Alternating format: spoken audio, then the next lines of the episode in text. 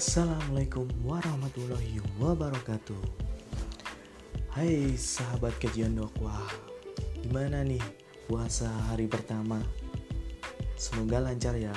Kami dari tim kajian dakwah Mengucapkan selamat menunaikan ibadah puasa 1442 Hijriah. Semoga di bulan Ramadan ini kita senantiasa bertawakal dan mendapatkan pahala sebanyak-banyaknya dari Allah Subhanahu wa. Sekian, assalamualaikum warahmatullahi wabarakatuh.